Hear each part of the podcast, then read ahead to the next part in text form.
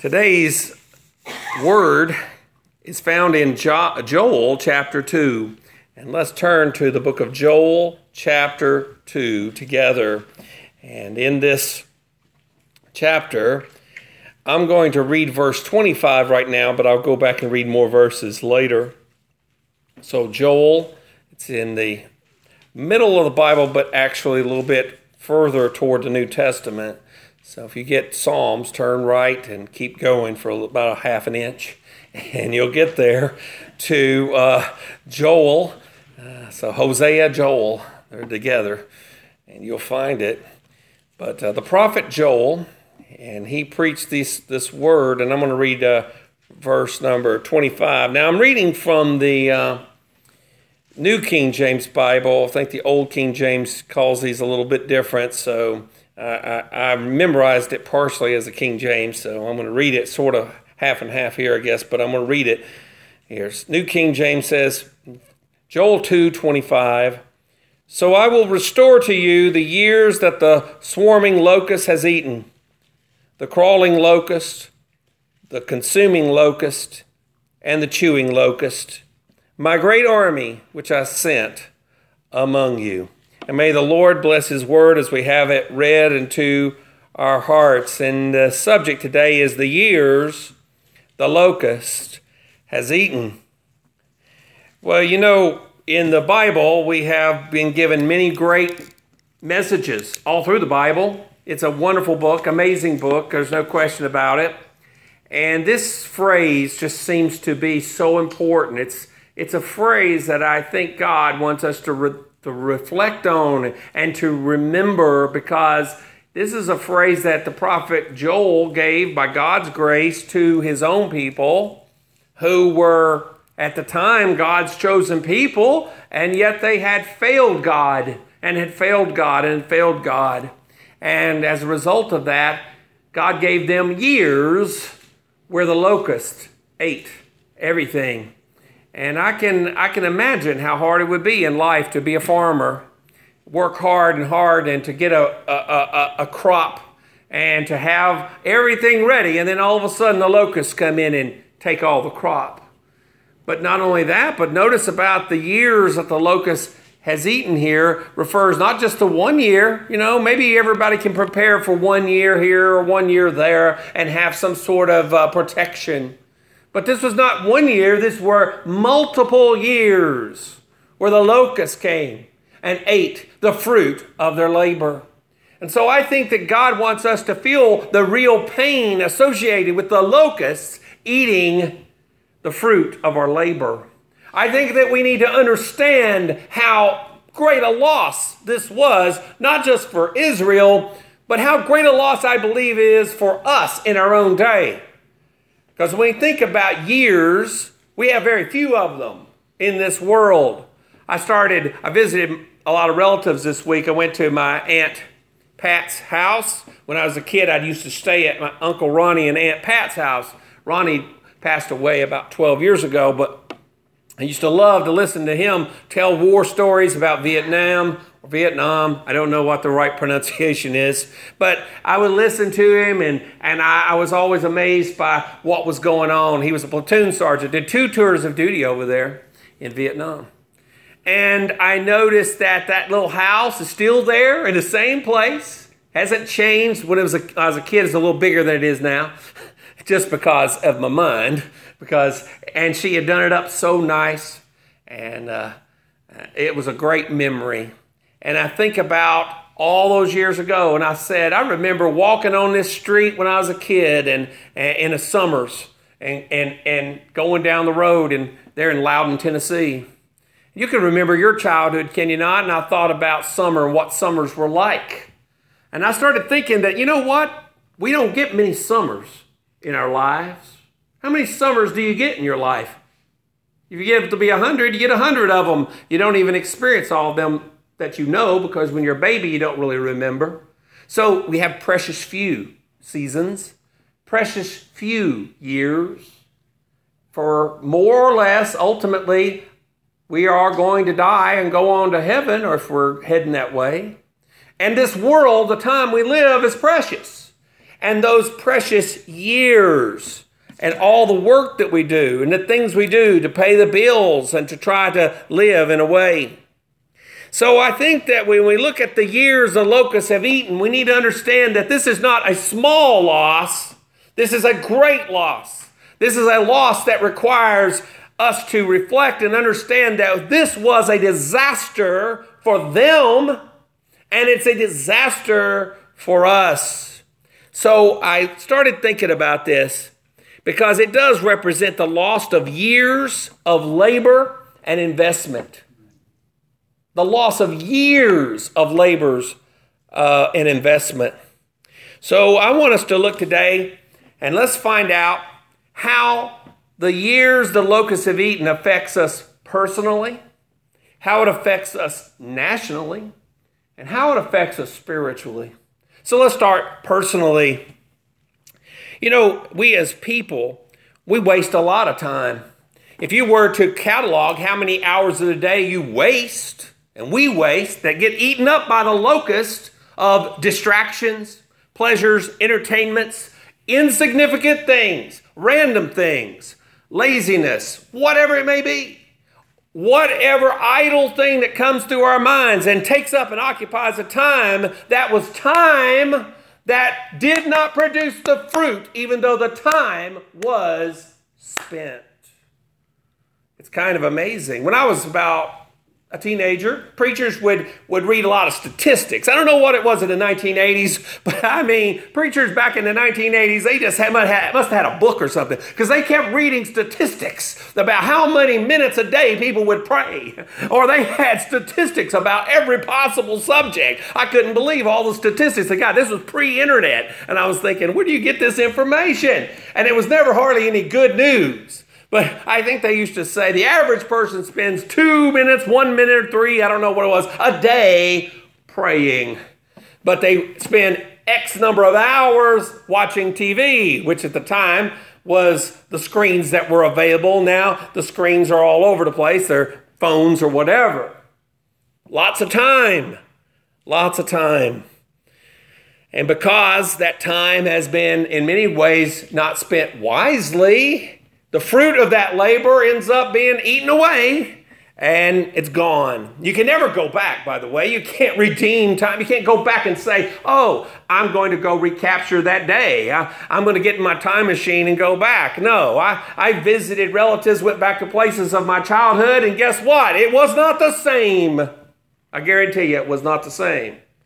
And the reason it's not the same is because we change and the world changes, and we now have those years behind us.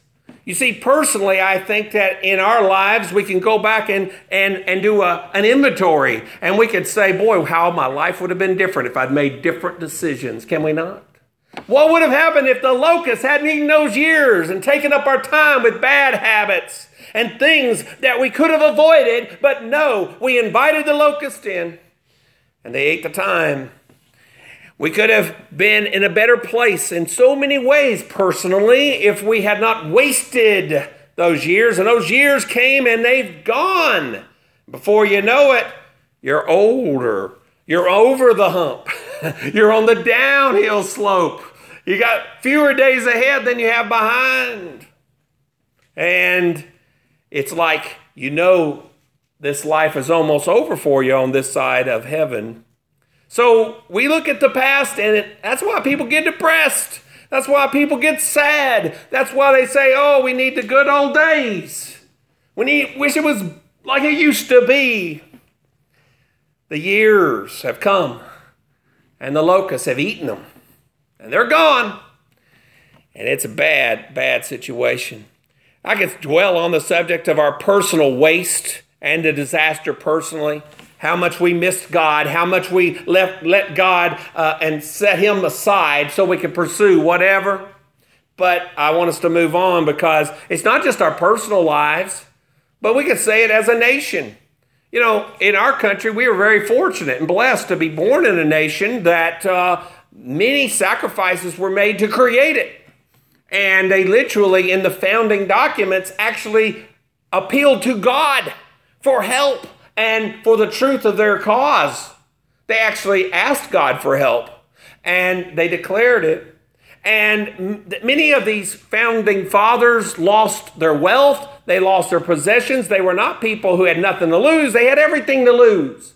And I'm going to tell you right now that the reason why some people can go out and act like the fool and riot and do everything is because they got nothing to lose. They don't own anything. They don't have any investments in anything. They have no property. They have nothing in this world to lose. And they've been so pumped full of hate that they're willing to tear down and burn down the world so that everybody will feel like they, they feel.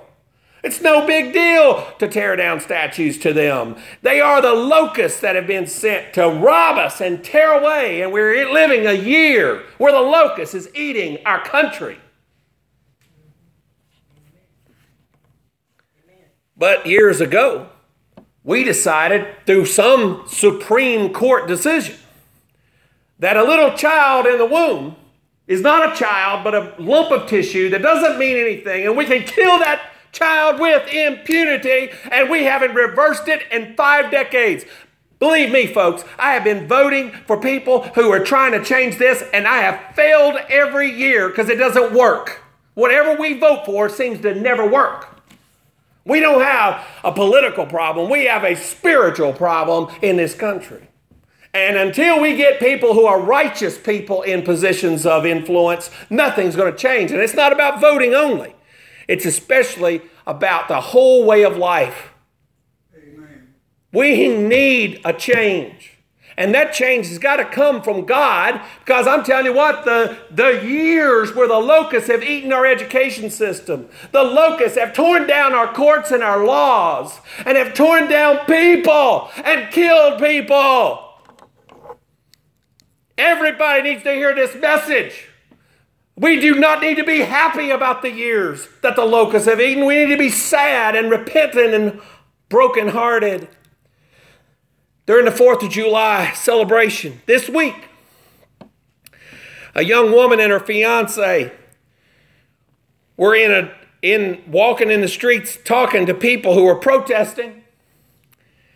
People were yelling Black Lives Matter and and this young woman, Jessica Doty Whitaker, was also saying all lives matter, and they got into an argument. They separated from each other after the argument. But as they went their way, some of those who were arguing Black Lives Matter were on top of a bridge and they took guns and shot that woman in the head and killed her dead. Leaves behind a little child and a fiance because they didn't agree with her that all lives matter. Nobody's rioting in the streets right now for that life. Because I'm going to tell you, all lives do matter, but not really. And not even all black lives matter to people. Truth is, the locusts are eating our culture, robbing us of years, decades of investment, robbed by thieves and horrible, horrible people. Yeah, we, we have a, a years where the nation, the locusts are eating our country too. We're not a perfect nation, we never were. there were no perfect people in the Bible. The, the nation of Israel were just scoundrels half the time or more. They were awful.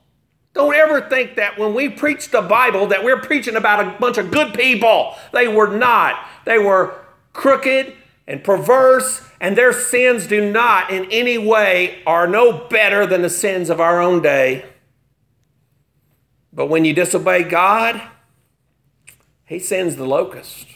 And he does that for all people, by the way. In the book of Exodus, and when you read about that, his message was not just for Israel, his message was for all people, that all nations who do certain things, they get punished. And that's the truth. There's nobody exempt. Just because you think you're of the nation of Israel didn't mean that you were exempt from God's judgment. That was far from the case. So we have lost personally because of our mistakes or whatever, our disobedience. We've literally lost years of our lives. We have lost as a nation, and we're in the midst of one of those years. But then let's talk spiritually. Because churches today in our country, I, I find that we're just tempted to be on the defense and not on the offense. I really do. I think that churches today are, are really shocked to, to see the world. Because if you are 40 or 50 years old, when you were a kid, people respected churches and they respected the institutions of churches and all these things. And it was a generally uh, a, a thing that the world supported. And, and go back 150 years ago, churches were really respected. And when our country was founded, there were so many Christians that a politician who ever did anything that would go contrary to the word of God, they wouldn't, they wouldn't last very long unless they hid it. And today, politicians are, are trying to beat down the, the, the door to embrace every perversion imaginable and to totally ignore Christian beliefs. And when we get a decision that halfway supports the rights of some Christian group, we think, oh, we got a victory when there should never have been a case to begin with. What I'm saying to you is that the church, we have gotten so comfortable that we have failed to understand that the church is not the buildings, the church is not the institutions, it's not the organizations, it's not the denominations. The church is a spiritual body of believers that needs to be vibrant and be on the offensive following Jesus. So, the church is about 100 years ago, no, 80 years ago, 70 years ago, liberalism and modernism really started growing in the 1920s and 30s. And it just devoured like a cancer whole denominations. And people stopped believing the Bible. It says, oh, I don't believe this happened, I don't believe this happened. And they started educating preachers to preach this garbage that we don't have to have miracles and then pretty soon they denied what the Bible said about the family because they started letting ideas and not the Word of God rule their judgments. That's bad. Don't ever let good ideas be your God. You hear what I'm saying? Don't let good ideas be your God. Because liberalism takes a good idea, equality, and ruins every institution that they try to promote it. Literally. You take that idea of equality and you will ruin and destroy culture. You will destroy everything because you fail to understand that equality is a value judgment that God makes, but equality is not sameness of gender, it's not sameness of social conditioning or education or anything. You can't just declare everything equal, that's ridiculous. Doesn't work that way. But that's just one thing. When we go to the Word of God, we need to understand that the church cannot be allied with the world. Jesus was not preaching a social gospel where, in order for us to complete the Bible, we have to have some big political movement. No, no, no. It doesn't work that way. Paul lived in a world where they had slavery. Did you know that? But did he attack the institution of slavery? Not directly. He actually didn't, nobody in the Bible days thought slavery was a good thing.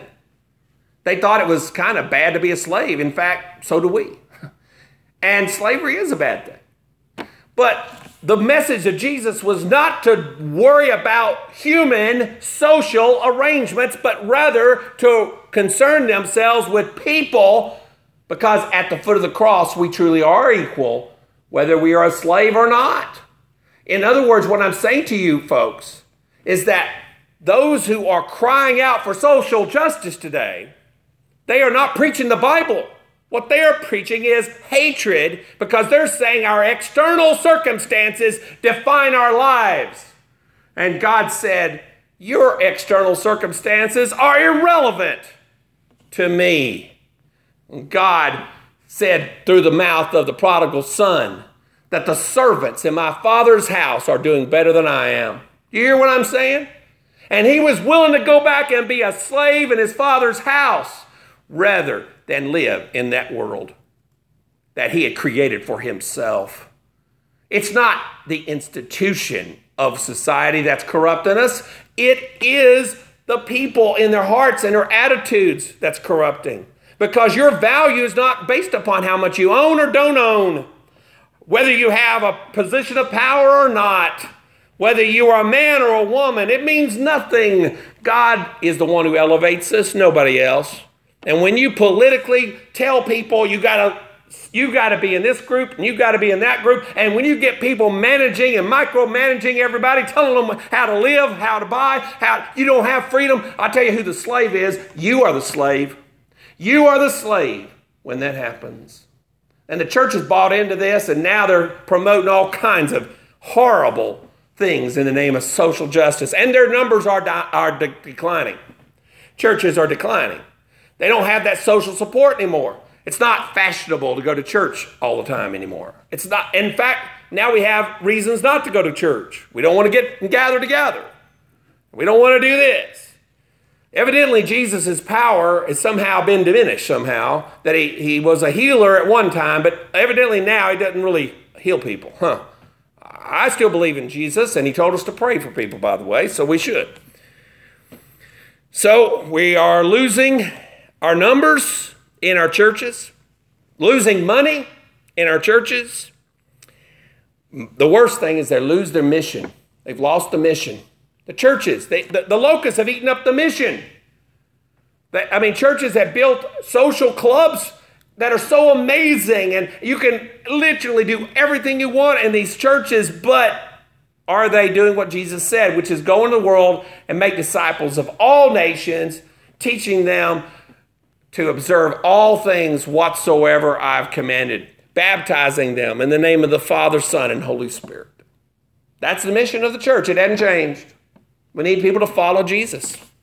Whatever name of your church, whatever, wherever you are, making disciples, seeing them get baptized, and letting them obey and do what Jesus said. That's it. Keep doing that. That needs to be our focus. Now, we could talk about these years and keep on going, and it gets depressing. But I want to go back to the, the part that's positive in this chapter in verse number 21.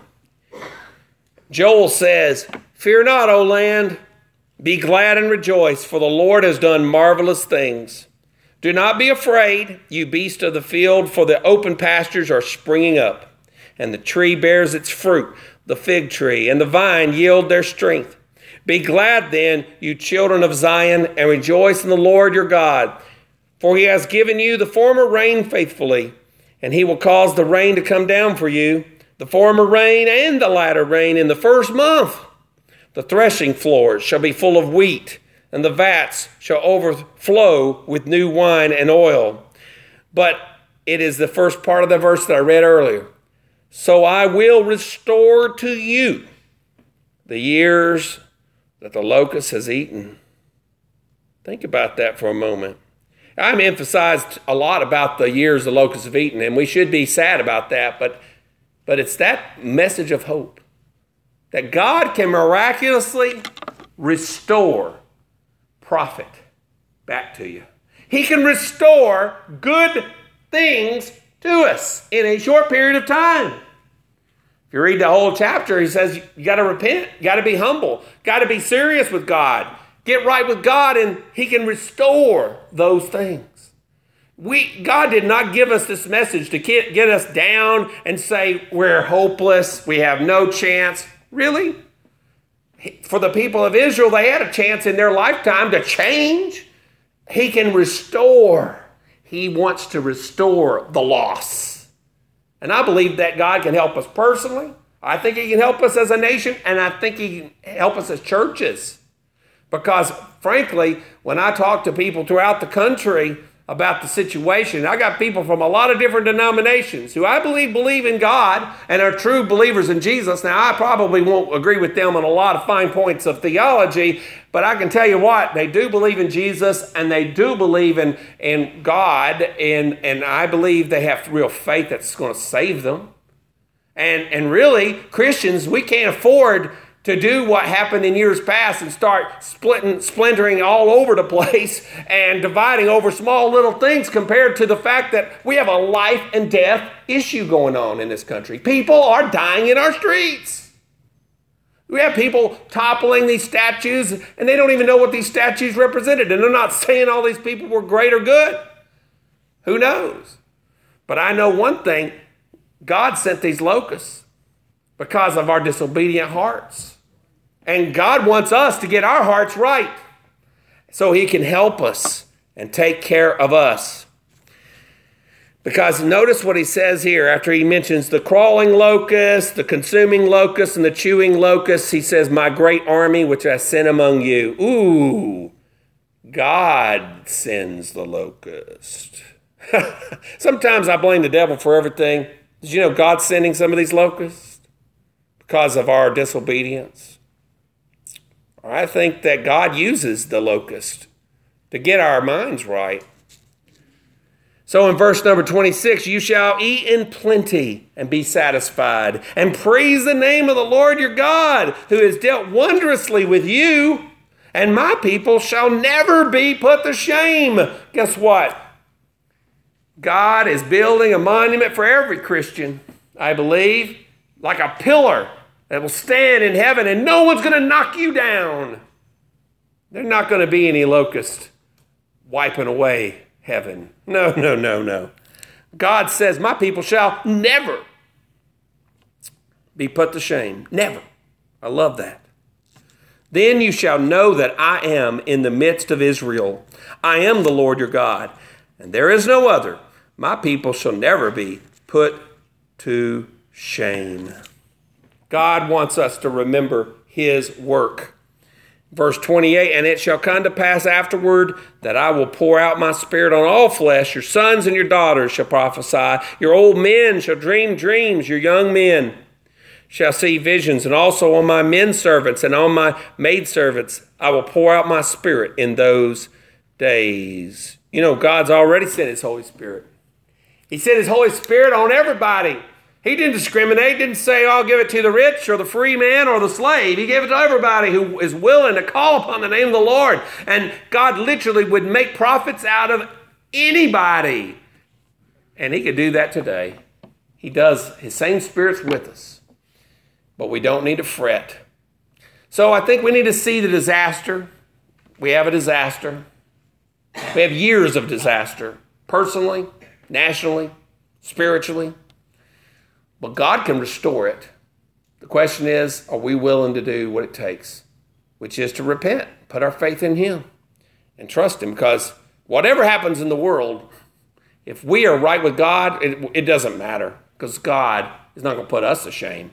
And that's a good comfort. Let's go to the Lord in prayer. Heavenly Father, thank you for Jesus. Thank you that He faced a bunch of rotten scoundrels and they they they they murdered him in cruel cruel and vicious fashion. They betrayed him and they put him to an awful death. But you lord were in control the whole time. Not one hair on his head was harmed without his permission. And lord not one thing is going to happen to us without your permission. And we ask for your grace to, to help us. Thank you, Lord. And this is hard for me to do, but thank you for the chaos. Thank you for the, the locust and, and the sense of loss that we're facing. Thank you, Lord. Because we can only experience restoration when we understand loss. And I thank you, Lord. I do grieve for my country. I grieve for my own life. I grieve for our churches. But Lord, you tell us in your word, and I believe it, that you can restore not just a little, but you can restore years of productivity and goodness. And I ask for you to do that. Help us, Lord. Have mercy on us. And thank you, Jesus, for dying for us and raising from the dead for our sake. And may your word show itself true in our lives. Because, Lord, without you, we really can do nothing. And we pray this prayer today in the precious and holy name of Jesus our Savior. And amen.